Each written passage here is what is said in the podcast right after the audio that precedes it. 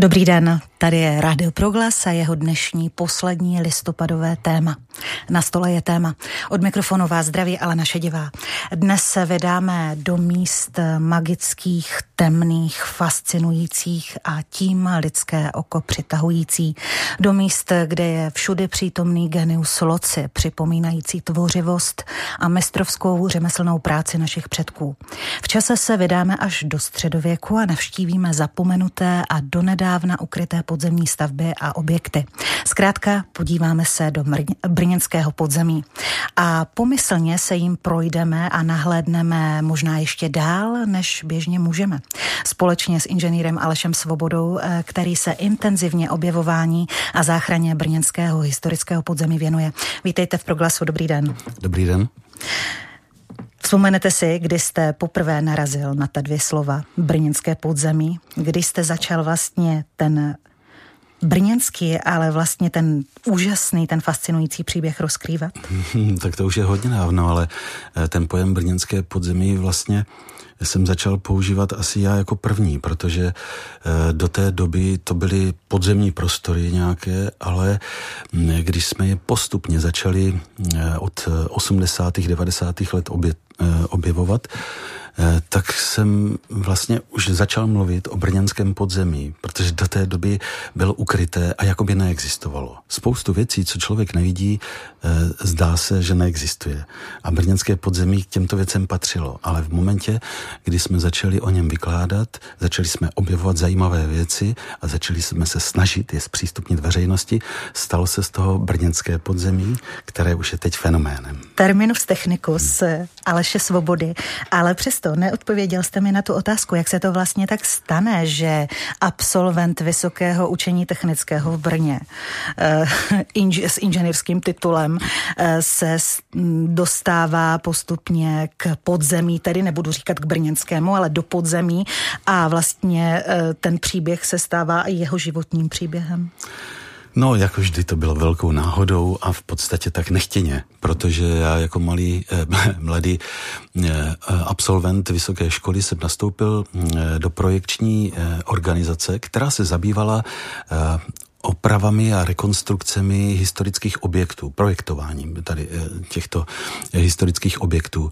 A jednou součástí tady této činnosti byla i péče o podzemní prostory a do té doby to zastával můj předchůdce, pan architekt Hanák. Jenže on, jak stárnul, tak už všechny ty věci jako nestíhal, potřeboval nějak pomoc. Hlavně potřeboval nějakého stavebního inženýra, který by mu hodnotil ty klenby, konstrukce a tak. No, ale ten nechtěl nikdy dělat. A my jsme tam byli tři noví a oni řekli, jeden z vás prostě mu musí pomáhat, ale nikdo nechtěl. No, tak řekli, budete se střídat. A ukázali na mě a ty začneš. A už mi to zůstalo. Takhle, a jste tomu rád dnes, že vám to zůstalo? Ze začátku jsem nebyl rád. Já jsem si totiž myslel, že jsem měl takový plán, že budu projektovat úžasné stavby, protože Brno má vlastně pověst moderního města, funkcionalismus tady velký má potenciál, takové kořeny, že to se nedá jen tak vykořenit. No tak jsem si říkal, navážu na to, budu tady dělat úžasné stavby. No a teď jsem si říkal, hledat nějaké podzemní prostory a já jsem to 10 let dělal, aniž bych tušil, že je to zajímavá záležitost. Dělal jsem to skutečně jenom z musu. A kdy přišel ten zlom? Byl to nějaký objev, kdy jste si řekl tak, to je to přesně to, co jsem chtěl. Bylo to úplně jinak. Představte si, že po těch 10 letech, co jsem tady toto dělal, tak jsem jednou to vykládal mojí kamarádce, protože ona se mě ptala, a co teda projektuješ? Já jsem říkal, no děláme nějaké věci ve velkém špalíčku a opravujeme vilu Tugendhat, ale dělám taky průzkumy podzemí a ji to začalo zajímat. On říká, já mám kamarád nějaký speleologi, jo, to jsou zajímavé věci. A ona se jim o tom zmínila. A představte si, že po 10 letech ona řekla, oni by si s tebou chtěli promluvit, jestli by si mi něco jako neřekl, protože je to zajímá. Tak jsem říkal, tak dobře. No a ona u sebe v bytě udělala moji první přednášku. A já jsem donesl nějaké fotografie, mapy a přišlo asi 5 lidí a seděli jsme, ona nám udělala čaj a tak jsme seděli u stolu a jsem jim ukazoval nějaké fotografie a vykládali jsme se asi 2-3 hodiny. No a oni řekli, ale to je takový zajímavý hrozně, tak ještě máme další kamarády, že bychom přišli ještě jednou, protože jsme to nestihli všechno. A jsem říkal, tak jo, tak jsme se domluvili o týden později a už se nevyšli do toho obyváku. Hmm. Takže tím jsem zjistil, že to může být velmi přitažlivé. A pak to začalo. A taky další důvod byl ten, že když jsme objevovali úžasné věci, opravdu krásné věci, architektonické prvky, které jsem do té doby nevídal, ty klenby už se teď vůbec nedělají a naši předkové to velmi dobře uměli a ty podzemní prostory, které se zachraňovaly, my jsme vlastně měli za úkol jenom staticky zajistit, což někdy znamenalo zalít je betonem a to se mi teda nechtělo. Já jsem si říkal, to přece není možné takovéto věci ničit, které tady byly stovky let ukryté pod zemí a najednou bychom to měli zalít betonem. No tak jsem si říkal, to se musí ukázat lidem, protože dokud to nebudou vidět, tak se nikdo za to nepostaví. No a tak jsem o tom začal vykládat. A pak jsem řekl, udělám nějakou fotografickou publikaci, aby byly vidět ty krásné věci, že to vyfotím. No ale když jsem to začal dělat, tak jsem říkal, musím k tomu něco napsat, třeba nějaký věty nebo co. A tak jsem si začal zjišťovat nějakou historii.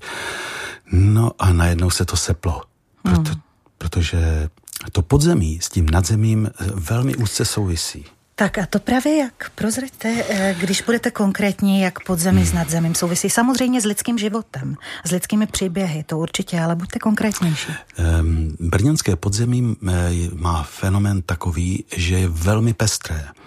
A každý ten podzemní objekt má svoji historii, protože k někomu patřil, něco se tam dělo, kvůli určitému účelu byl postaven a ty věci jsou tak zajímavé. Víte, já mám obrovskou výhodu v tom, já nejsem historik a nejsem archeolog.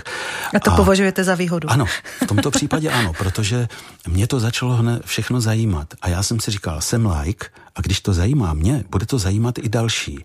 Protože já jsem byl na nějakých přednáškách, já jsem totiž, teda musím se přiznat, já jsem v životě nenáviděl dějepis, mám špatnou paměť na data a takové věci. To je opravdu absurdní v této souvislosti, no, ale znalce brněnského podzemí. Jenže, když si k tomu dojdete sama, tak to je úplně o něčem jiném. A já jsem si to opravdu začal vyhledávat všechny a historii a jednotlivé domy, pod kterými se nacházely ty objekty a ta historie byla tak zajímavá, já jsem o ní do té doby nevěděl. A najednou se mi to všechno začalo skládat dohromady jako mozaika, no tak jsem o tom začal psát a najednou jsem zjistil, že to přitahuje nejen mě, ale spoustu jiných dalších lidí, dokonce i historikové se o to začali zajímat, protože pro ně podzemí byla neznámá záležitost.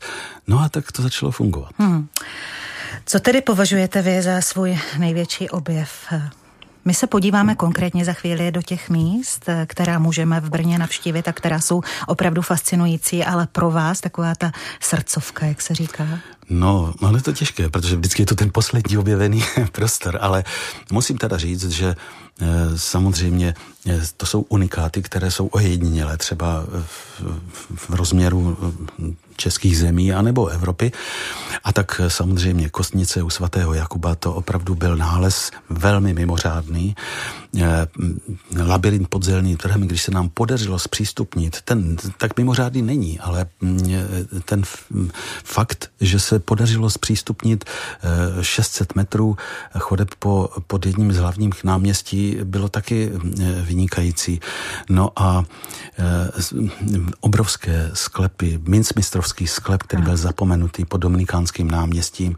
No a v současné době Vodojmy, to je prostě naprostá evropská bomba.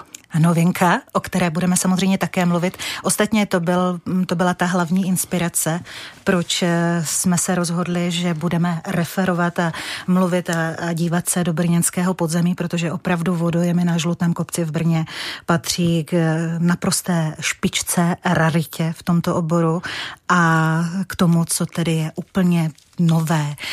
Ale já bych se vrátila zpátky k té kostnici u svatého Jakuba. Ta byla objevená v roce 2001.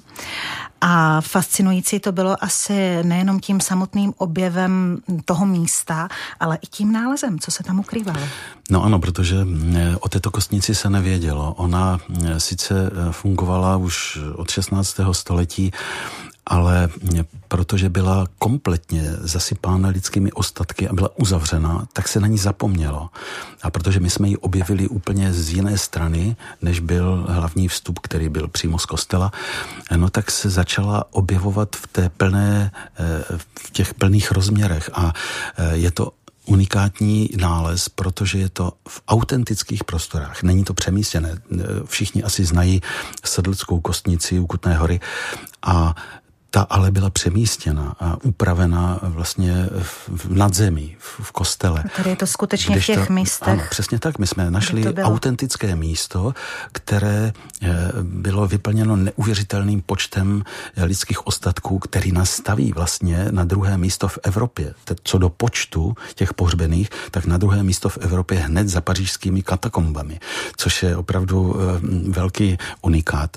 No a další fascinující moment byl ten, že se nám podařilo tuto kostnici zpřístupnit veřejnosti, což byl tedy počin, kterému jsem zpočátku moc nevěřil, protože ta kostnice nebyla určena k vystavování a bylo mnoho hlasů. Vzhledem k té pietě. K pietě, samozřejmě k etice. Bylo mnoho hlasů, které byly proti tomu. A říkali ti předkové, kteří jsou tam pohřbeni, oni vám nedali povolení k tomu, abyste jejich kosti vystavovali. Jenže situace se vyvinula tak, že když jsem mluvil o tom statickém zajištění, tak tady došlo k něčemu, čemu jsem musel prostě zabránit. Městský statik navrhl, že objevená kostnice, aby se nepropadla, tak se kompletně vyplní cementovým mlékem. Já nevím, jestli si to dovedete představit, že se do těch našich předků naleje cementové mléko tak, že proteče úplně všude do těch jejich lebek, do všech míst a všechno to stuhne, aby se to nepropadlo. A to jsem si říkal, že to nemůžeme těm našim předkům udělat. A s kolegou Milošem Klementem jsme navrhli řešení přesně opačné, které ovšem bylo velmi kontroverzní. My jsme navrhli, že celou kostnici přeskládáme a zachráníme ji, ale uděláme ji to tak, aby se tudy dalo procházet. A doplníme ji o archeologické, antropologické nálezy a dokonce jsme přizvali i moravské výtvarníky, kteří vlastně pozvednou ten kontemplativní prostor na úroveň galerie. No a toto teda prošlo. Takže jsme to udělali, ale byli jsme si vědomi toho, že někteří odborníci budou protestovat, což se samozřejmě také stalo. Ale když jsme objevili v jedné z krypt kostela svatého Jakuba náhrobní kameny z původního hřbitova a přeložili jsme si texty, které na nich stály, tak jsme zjistili, že ti naši předkové si strašně přáli, aby se na ně nezapomnělo. Protože oni na těch kamenech líčí svůj život, své úspěchy a loučí se se všemi lidmi a vždy tam stojí: vzpomínejte na nás, modlete se za nás, to jsme byli my. A to se vlastně stalo tím, že máme kostnici u svatého Jakuba. Já si myslím, že každý člověk by po sobě chtěl něco zanechat. Postavit dům, zasadit stromy, jak se to takhle říká, takové kliše, nebo vytvořit nějaké dílo, které po něm tady zůstane. A po některých lidech zůstaly pouze kosti. Ale i ty jsou pro nás velmi důležité. A víme, jak si to byli lidé? Byli to, kdo to byl, komu patří ty kosti? Byly to i nějaké oběti?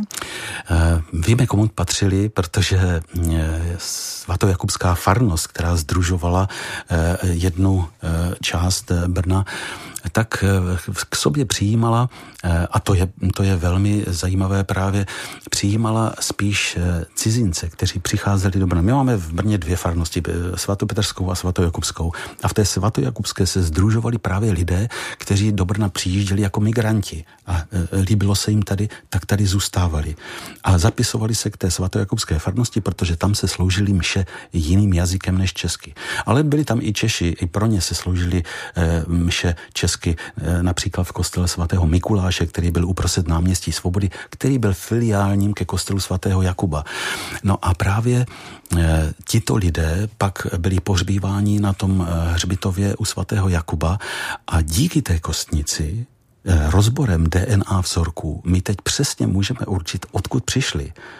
A to je pro další vývoj vlastně obyvatelstva velmi důležité, protože Jinak ta Kostnice by byla zničená a všechny tyto informace by zmizely. Je to velmi důležitá databanka DNA vzorků. Že vy jste zachránil v podstatě i tuhletu historii, že to budeme moci vědět i pro další generace. No, musíme to myslet dopředu. Uchováno. Já mám zkušenost takovou, že ti, kteří o tom rozhodují, například politici, myslí jenom na období jednoho volebního období. Jenže my musíme myslet dál, na další generace, dlouhodobě.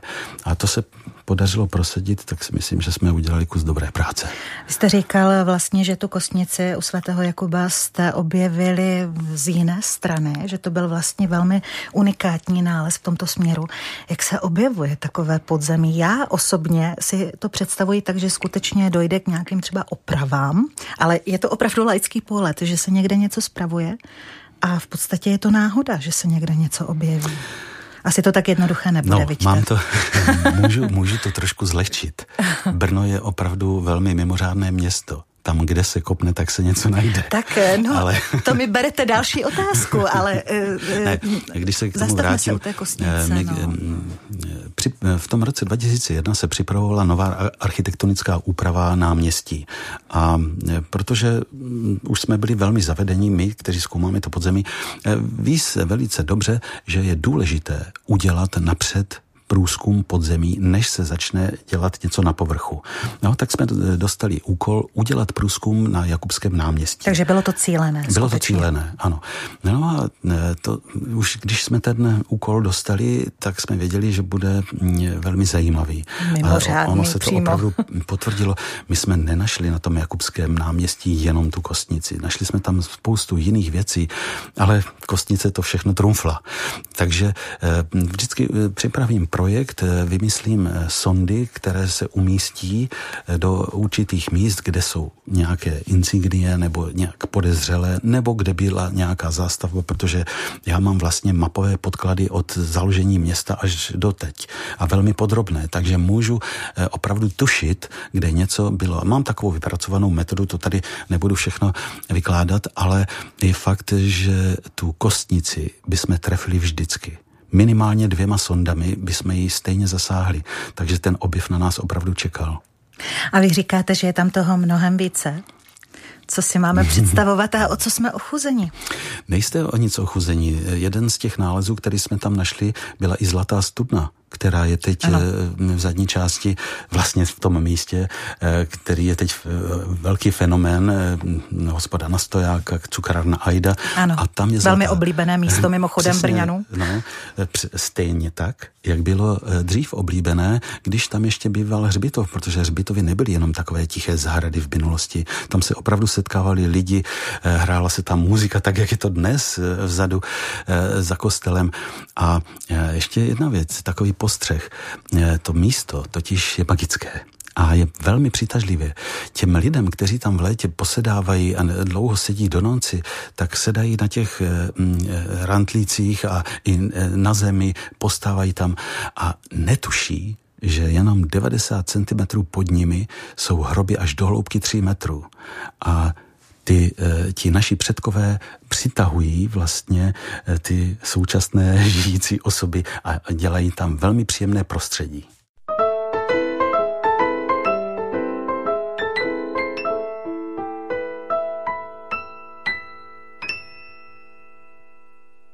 Dnešním tématem, které máme na stole, je brněnské podzemí a samozřejmě u tohoto tématu nemůže nikdy chybět Aleš Svoboda, který je znalcem, naším největším znalcem brněnského podzemí. Mimochodem i nám sdělil, že vlastně termín brněnské podzemí je vlastně jeho nápad, jeho termínem a ten nám zůstal a my jsme za něj samozřejmě vděční. My jsme byli v Kostnici u svatého Jakuba a teď bych zavítala na v podstatě nejstarší, jedno z nejstarších brněnských náměstí a to Zelný trh. Tam máme labirint pod Zelným trhem vlastně, tak se jmenuje tohleto podzemí. Když se řekne labirint, zní to tak, jako že se tam můžeme ztratit, ale to už se nám asi dnes stát nemůže. No nemůže, ale své typové prvky opravdu tady tento prostor má, protože Vlastně jsou to sklepy, propojené sklepy, které jsou pod veřejným prostranstvím, když to řeknu takhle oficiálně, což jsou všechny sklepy, které byly budovány na černo, přes zákaz. A protože u nás je opravdu takový fenomén, že když se něco zakáže, tak se to velmi šikovně umí obcházet. To už je u nás to takový folklor. To už v tom středověku tedy, ano? To tak bylo. Ve středověku spíš v tom 15. 16. století, kdy se začalo v Brně dařit vínu. A bylo potřeba budovat ty městské sklepy. A protože suterény pod vlastními domy už nestačily, měli tolik vína, takže ho potřebovali někam dát. Udělali první suterén, když ho zaplnili, udělali druhý suterén a dál už to nešlo. A tak se prostě rozhodli opustit své uliční čáry a začali budovat sklepy tam, kde se nesmělo. Tedy pod veřejná prostranství, pod ulice, pod sousedy. A bylo to bez povolení, takže velmi chaoticky. Proto jsou ty sklepy tak roztříštěné, řekl bych půdorysně, vybíhají do všech směrů, paprskovitě vyráží jakýmkoliv směrem, protože v podzemí okamžitě ztratíte orientaci. A když to bylo bez povolení, tedy bez dokumentace, tak to bylo velmi chaotické. No a když jsme pak ty sklepy objevovali, zakreslovali, tak jsme zjistili, že oni skutečně pokrývají téměř celou plochu Zeleného trhu. A opravdu tím výpočtem jsem zjistil, že pod Zeleným trhem se nachází, když se ty sklepy spojí, kilometr chodeb. A my jsme 600 metrů z nich zpřístupnili právě v tom labirintu pod Zeleným trhem. A vy jste tedy ty sklepy propojili celé, aby to skutečně byl ten labirint v pravém slova smyslu? Některé ty komplexy byly propojené a my jsme je jenom spojili propojovacími chodbami, protože jsme chtěli udělat trasu. Vchází se ve spodní části Zeleného trhu a vycházíme se malým špalíčkem. Bylo to i záměrně, aby prostě ta logistika byla přirozená. Takže opravdu jsme udělali z těch sklepů zpřístupněný labirint. Existuje cesta, která z malého špalíčku vás provede celým Zeleným trhem a můžete vejít i pod divadlo Reduta. Já tak přemýšlím, když se člověk odstne v takovýchto místech a je to opravdu, znovu opakuji to slovo fascinující, je to prostě mysteriózní, stále jako člověku se tají dech, když tam vstoupí. Já myslím, že i vám, i po těch 30 letech, kdy to brněnské podzemí znáte nejvíce, nejlépe z nás, tak si člověk říká, umíme ledas co, máme tady moderní technologie, digitální,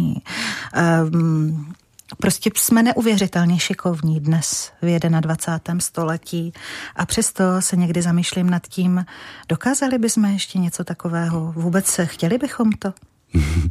No tak to podzemí prostě naši předkové uměli a hlavně potřebovali. My potřebujeme jiné věci, kterých si nevšímáme. Oni to tak neprožívali, tak jak my. Samozřejmě ty sklepení. Oni o nich věděli, používali je a bylo to pro ně normální. Úplně stejně, jak my teď vnímáme podzemní garáže, kolektory, které nám velmi dobře slouží. Ale to jsou technické stavby, které jsou jakoby nezajímavé. Ale další generace z nich bude fascinovat. To jsem se právě chtěla zeptat, jestli si myslíte, že jednou tady třeba v Proglasu, na tomto místě nebo kdekoliv jinde, bude sedět někdo a bude se takto ptát, jak to vlastně dělali v tom roce 2022 s těma kolektorama. Určitě to tak bude, protože věříte historie to? Se pořád opakuje. S chybami i s těmi pozitivy. Kousek vlastně od Zeleného trhu je i Minstrovský sklep. Už z názvu je jasné, komu asi to místo patřilo. Skutečně to odpovídá tomu? No, tak ten sklep vlastnil mimo jiné jeden z nejstarších brněnských mincmistrů, mincmistr Brno. Proto ten sklep, když jsme ho objevili, tak jsme ho po něm pojmenovali. Protože jsme i v tomto prostoru chtěli přiblížit ten fenomén mincovnictví v Brně, který byl taky velmi silný, skončil sice v polovině 17. století, ale zanechal tady velmi hlubokou stopu. Takže ten sklep, který se podařil zachránit, je velice krásný. Je opravdu středověký s raněbarokními klenbami a je veliký a my v něm připomínáme další středověké stavby, protože se podařilo v něm udělat expozici královské kaple, která stála nedaleko a která je stále připomínána a neměla by být zapomenuta, protože zmizela v roce 1908 a bylo přislíbeno, že se někdy v budoucnu znovu sestaví. Byla přesně rozebrána, je uložena na několika místech po Brně, dokonce i v jednom krytu protileteckém a samozřejmě něco máme i v Mistrovském sklepení, kde je i připomínka právě existence té královské kaple, jak vypadala, k čemu sloužila a jaký to byl řemeslný fenomén. Takže je důležité tyto věci neustále připomínat. Teď nejnověji se mohou lidé jít podívat do vodojemů na Žlutém kopci, které vlastně také patří do toho našeho tématu a brněnské podzemí. Sice sloužily k něčemu jinému, než třeba sklepy pod Zelným rynkem, ale vím, že musím prozradit našim posluchačům a snad mi to odpustíte. Když jste přišel vlastně sem do studia a domlouvali jsme se, tak jste je zmínil v podstatě mezi prvními, když jsme si povídali ještě před vysíláním a ta vaše fascinace byla neuvěřitelná. Vy sám, já jsem překvapená, že ještě vy můžete být takto fascinován. Ostatně vy tam je provádíte ve vodojemech na Žlutém kopci a už jenom z fotografií je vidět, že to je opravdu katedrála. Je to totiž místo, které Brno skutečně proslaví. A ještě to není úplně zřejmé, protože se tam stále pracuje. Dokonce přístupňování tady těchto 4 obrovských nádrží bylo rozděleno do 2 etap a ta první už měla skončit. Ale už i naši politici pochopili, že je to opravdu mimořádná záležitost, tak se pokračuje hned dál. A stavba, která tam stále probíhá, umožnila teď takové omezené návštěvy prvních 2 vodojemů, které jsou cihelné a je neuvěřitelný zájem tady navštívit tyto prostory a to já tak jak znám podzemní prostory a nálezy, které jsme uskutečnili, ano, Kostnice je taky evropský unikát, ale to, co je vidět v těch vodojemech, to opravdu Brno proslaví a už se to děje. Protože o tyto prostory má zájem už nejen jako Česká republika nebo Evropa, ale i Hollywood, který už tam stojí ve frontě, aby mohli si pronajmout tyto prostory. A udělat si tam nějaký záběr. A rozhodně tam natočit něco zajímavého, čímž vlastně bude Brno získávat další atraktivní body vlastně do svého turistického portfolia. Rozhodně, já jsem tady právě tu otázku na ty filmaře měla, protože když tam vstoupíte, tak právě hned máte pocit, že jste se ocitl v nějakém filmu nebo v nějaké jiné době, takže budeme samozřejmě rádi, když třeba tady potkáme nějaké hollywoodské hvězdy.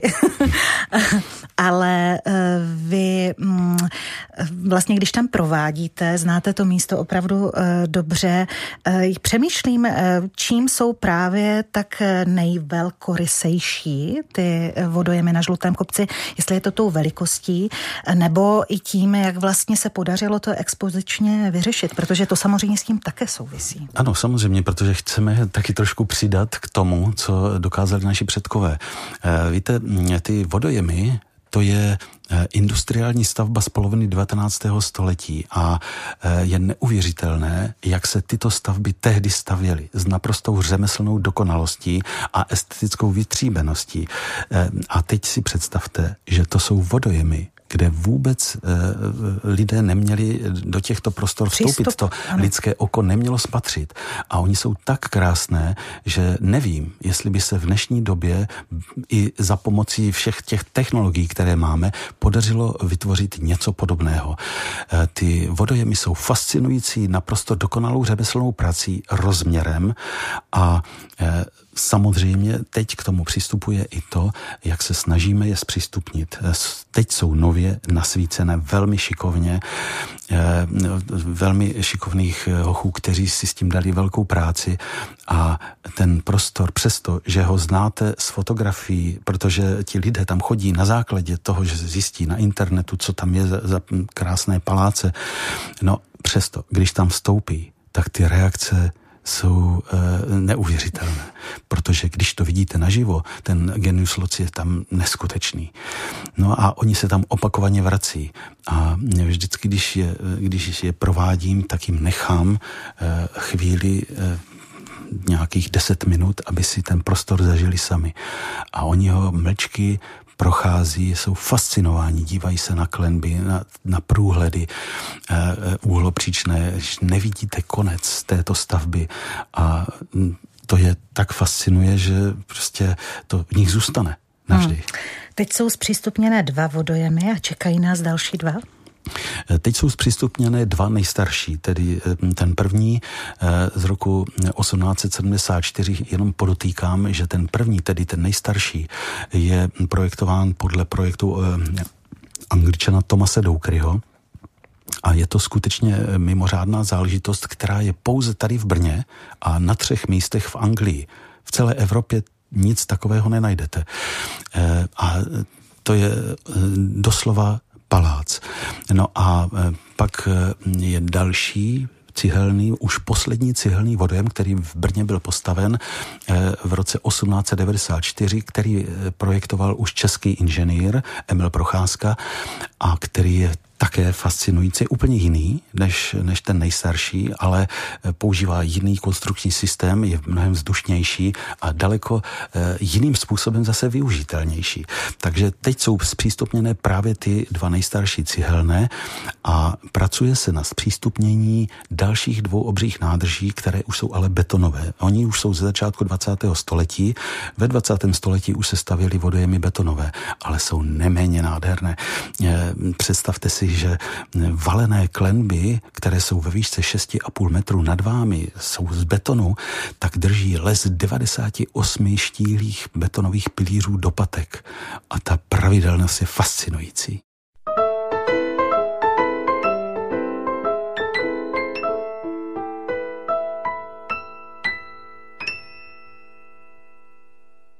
Ani se nemohu nadechnout, s jakou radostí to samozřejmě říkáte a s tím, že to skutečně máme a že se tím můžeme chlubit a že jsme tím výjimeční. Ostatně vedle Anglie už nikdo jiný se některými těmi stavbami, o nich jste mluvil, nepochlubí. Budeme se chlubit i takzvaným německým domem na Moravském náměstí. To je další velký objev, no. Ale tam ještě vlastně lidská noha, tedy krom té vaší zřejmě, ta naše nevstoupila. Německý dům je, řekl bych, přesně opačný fenomén, protože německý dům v mnoha lidech ještě dnes zanechává takovou pachuť. A přesto, že německý dům vznikl v roce 1891 jako spolkový dům, tedy společensko-kulturní záležitost. Ovšem za druhé světové války získal ten pejorativní nádech, protože tam bylo sídlo NSDAP, fašistů a nacistů tedy a byl nenáviděný. Českou částí byl nenáviděný a po druhé světové válce byl zlikvidován. Jenže on tam v podzemí zůstal. No a to, mě to opravdu nedalo spát, protože já jsem zpracoval na projekt průzkumu tady toho německého domu, kterému ovšem nedošlo. A teď, když jsem si pořád četl ve zpravodajích, že se bude upravovat Moravské náměstí, tak jsem byl už mírně neklidný z toho, protože jsem věděl, že se tam něco chystá, ale průzkum stále neproběhl. A když už byly i vizualizace, jak má Moravské náměstí vypadat, takže už se chystala ta stavba, tak už jsem to nevydržel a zašel jsem ke starostovi. A řekl jsem mu, že nebyl proveden průzkum německého domu a že je možné, že tam něco stále existuje a pokud se při realizaci té úpravy náměstí něco najde, tak se stavba zastaví, velmi se prodraží a vznikne velký problém. No a on to pochopil, protože je architekt, takže řekl, dobře, tak udělejte ten průzkum a pak teprve my začneme s tou úpravou. No a to teď jsem zasměl nervy já, protože já jsem nemohl vědět, co tam je. Já jsem to jen tak jako tušil. No ale nakonec se podařilo zjistit, že německý dům měl nejen suterén, ale měl i druhý suterén, o kterém se nevědělo a ten jsme právě objevili. A bylo to na poslední chvíli, protože si představte, že našel se přesně v místě, kde každý rok na Vánoce stálo ruské kolo. Ano, stojí tam i dnes vlastně, tedy na Moravském náměstí. Tak. Ale na jiném místě. Ano. Protože tam, kde stálo původně, tedy přímo kolmo na osu Rašinovy ulice, tak stálo přímo nad těmi sklepními prostorami, které tam zůstaly po německém domě jenom v hloubce 1,80 m. A to byla... Tam by nastala obrovská tragédie, nebýt souhry různých náhod. Takže když jsme toto objevili, tak se okamžitě to kolo přemístilo na jiné místo a začalo se jednat o tom, co s těmito prostorami. My jsme tam nakonec našli celkem 13 místností, celkem rozlehlý podzemní areál, ale ten zase na druhou stranu nemá takovou historickou hodnotu ani estetickou úroveň, ale zase je to takový fenomén právě, který souvisí s tou německou částí Brna, která byla po válce vyhnána pryč, a je to spíš takový symbol toho, že to soužití Němců a Čechů doznávalo obrovských změn. Bojovali proti sobě, ale navzájem si pomáhali. Brno bylo velmi a je velmi kosmopolitní město a myslím si, že připomenutí té německé části Brna právě třeba v expozici, která by mohla vzniknout tady pod zemí Moravského náměstí, by byla velmi dobrá. Je to další součást historie, která by neměla být zapomenuta. I pro vyjasnění si různých věcí a právě pro další generace a pochopení možná toho období, toho, co, jak tady ti lidé žili a jak sdíleli společné prostory. Když jste říkal to s tím ruským kolem, to člověku až běhá mraz po zádech a k jaké tragédii mohlo dojít, a v podstatě ono jako někdy dochází. Sice, když vzpomenu na tu nejznámější v roce 1976, je tomu už opravdu hodně let, ale přesto člověka vždycky napadá, když vidí někde, že se něco kope, jestli se někdy může něco podobného opakovat, jako se stalo právě v únoru roku 1976, kdy paní Marie Bartošová na Pekařské ulici zahynula, kdy ji vlastně tedy jaksi jáma vcucla, dá se to tak říct? Co se vlastně stalo tehdy? To je právě takový ten velký omyl, kde se předpokládá, nebo všichni mluví o tom, že paní Bartošová se propadla do brněnského podzemí, což není pravda. Brněnské podzemí tam téměř žádnou roli nehrálo. Tam byla porucha vodovodního řádu, a protože Brno je založeno na spraších, tak ta voda se spraší vytváří opravdu jámy, kaverny, do které ona spadla. Takže to paradoxně to vůbec s brněnským podzemím... Přitom to bývá s tím často spojováno. Ale je to spojováno právě proto, že naši radní, tehdejší, si mysleli, že opravdu se propadla do nějakých podzemních prostor, a od té doby, od té tragédie se začíná brněnské podzemí systematicky zkoumat. Brno je vůbec bizarní město, jo, a plné paradoxů. A to je jeden z nich.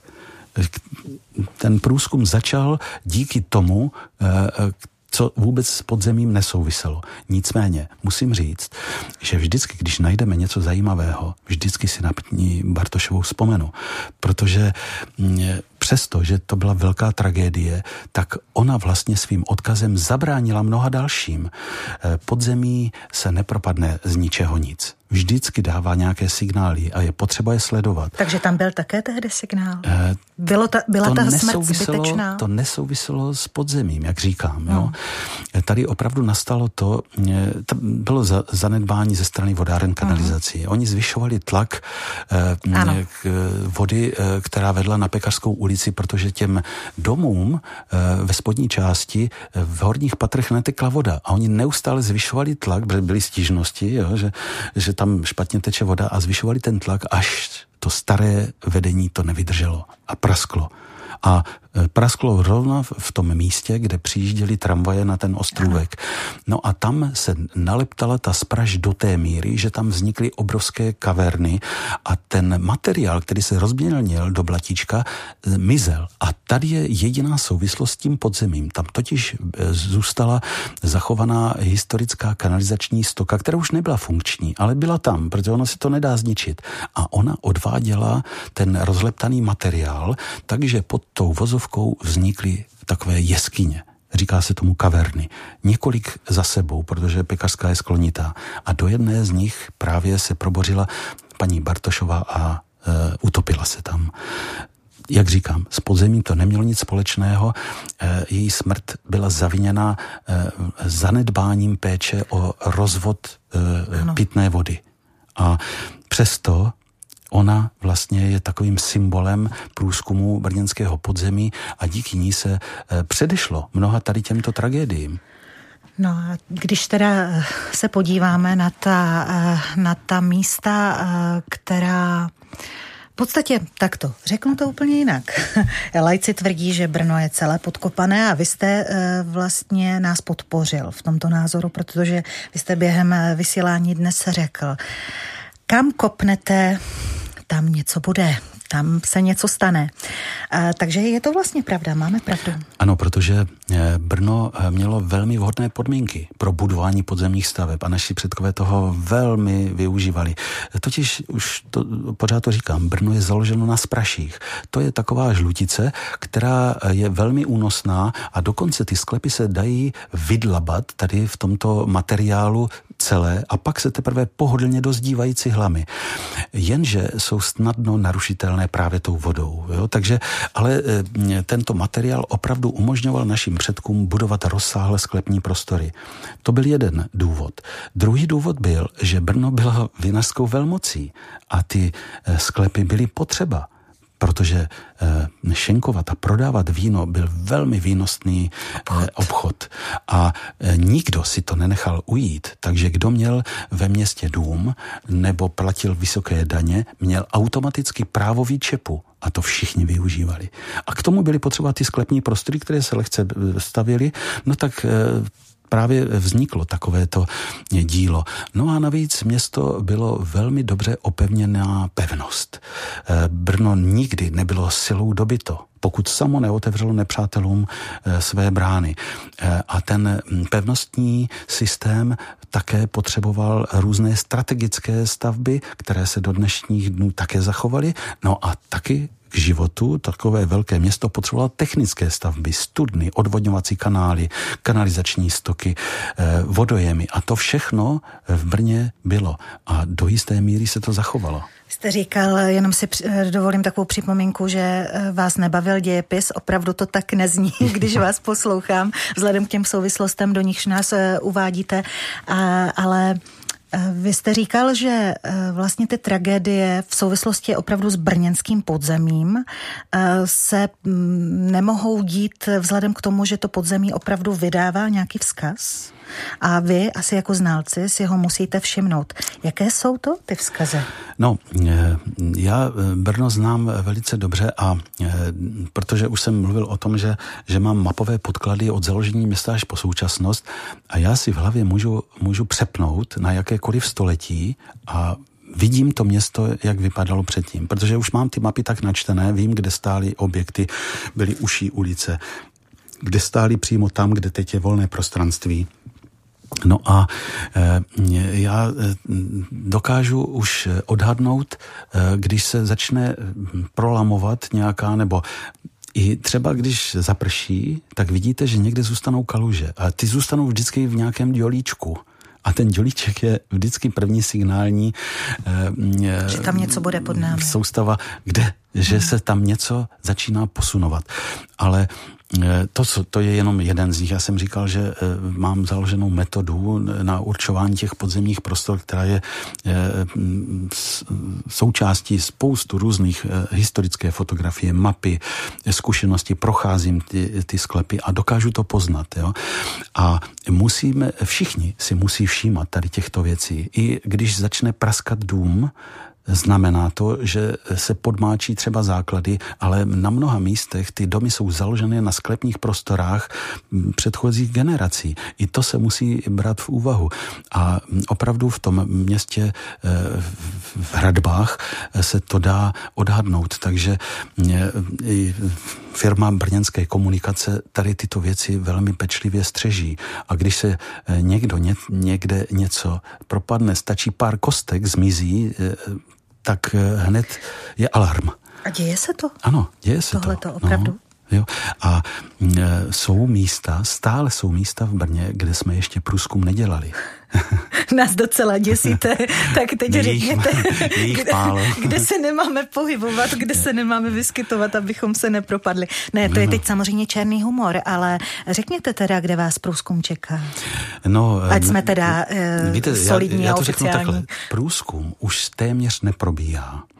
Protože zřejmě kompetentní místa mají pocit, že už bylo všechno objeveno, ale já si myslím, že se stále něco může objevit a jsou taková bílá místa na mapě, kde jsme ještě průzkum nedělali. Ale ono to zase třeba začne. Jsou vždycky takové období.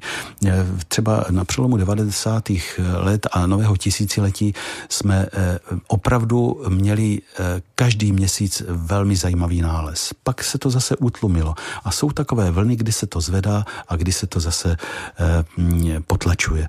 Snad to zase přijde a bylo by to asi potřeba, protože opravdu není záhodno pak litovat nějakých statických poruch domů, propadání aut, jak už se to také stalo. A myslím si ale, že Brno už teď je velmi bezpečné. Tady jde jenom o drobné nálezy, které se ještě mohou objevit. I když například v roce 2018 jsme našli jeden z největších podzemních prostorů přímo na Římském náměstí, o kterém nikdo nevěděl. Takže si myslíte, že ještě vás a nás tím pádem něco pěkného ještě čeká? Já si myslím, že určitě podzemí není uzavřené a vím o místech, kde skutečně ještě něco je. Prozraďte, kde? No, jsou taková místa, které chceme zpřístupnit veřejnosti, jo? A je to rozhodně si myslím, že by zasloužila zpřístupnění brána, kterou jsme našli v parku u Rooseveltové ulice. Vlastně zatím všichni ví, že Brno má pouze jednu bránu Měninskou, ale my jsme našli celou spodní třetinu brány Běhounské. Je to brněnské předbraní. No, máme jezero pod Petrovem, které by taky zasloužilo zpřístupnit lépe, než jenom poklopem a po žebříku dolů do sklepa. Ale jsou tady věci, které teprve na své zpřístupnění čekají a nemůžu ani o nich zatím mluvit, protože je to teprve v jednání a kdybych to tak roztroubil, tak by z toho mohlo sejít. Ale jedná se i o další obrovské prostory, o vodojemy, o kterých zatím nikdo moc neví. Je to otázka všechno asi financí. Je to otázka financí i administrativních jednání. A to je někdy horší, než získávat ty peníze. Mimochodem ještě ve stručnosti, protože blížíme se k 9:00, ani se to nezdá, ale je to tak. Prozraďte, jestli je to tak, jak si my zase říkám lajci, ale opravdu vůči vám jsme naprostí lajci. Známe v podstatě jenom v té populární formě to podzemí, nemáme ty vaše plány a nemáme ani to Brno v té hlavě, i třeba v té středověké podobě, jak říkáte. Je to otázka toho brněnského podzemí opravdu jenom té centrální části, toho Brna centrálního, anebo i třeba víme, že už se vyskytují i další podzemní stavby v těch přilehlých místech, které třeba dříve ani Brnem nebyly, ale dnes jsou samozřejmě jeho součástí, myslím, městské části. Ano, určitě, protože podzemí je vlastně téměř všude. Naši předkové právě ty podzemní stavby využívali, protože je potřebovali. A je spoustu míst, které by si zasloužili zpřístupnit, zachránit, zajistit, tak, aby další generace o nich věděla. Jedním z těchto míst je opravdu řečkovické podzemí pod bývalým pivovarem v areálu dnešních nějakých společenských kulturních programů, které je ve starých Řečkovicích a které má být údajně zasypáno a zničeno, zalito betonem, to si myslím, že je veliká chyba a je potřeba se nad tím velmi zamyslet, jestli opravdu sklepení, které 300 let sloužilo veřejnosti, najednou na ně nejsou finanční prostředky.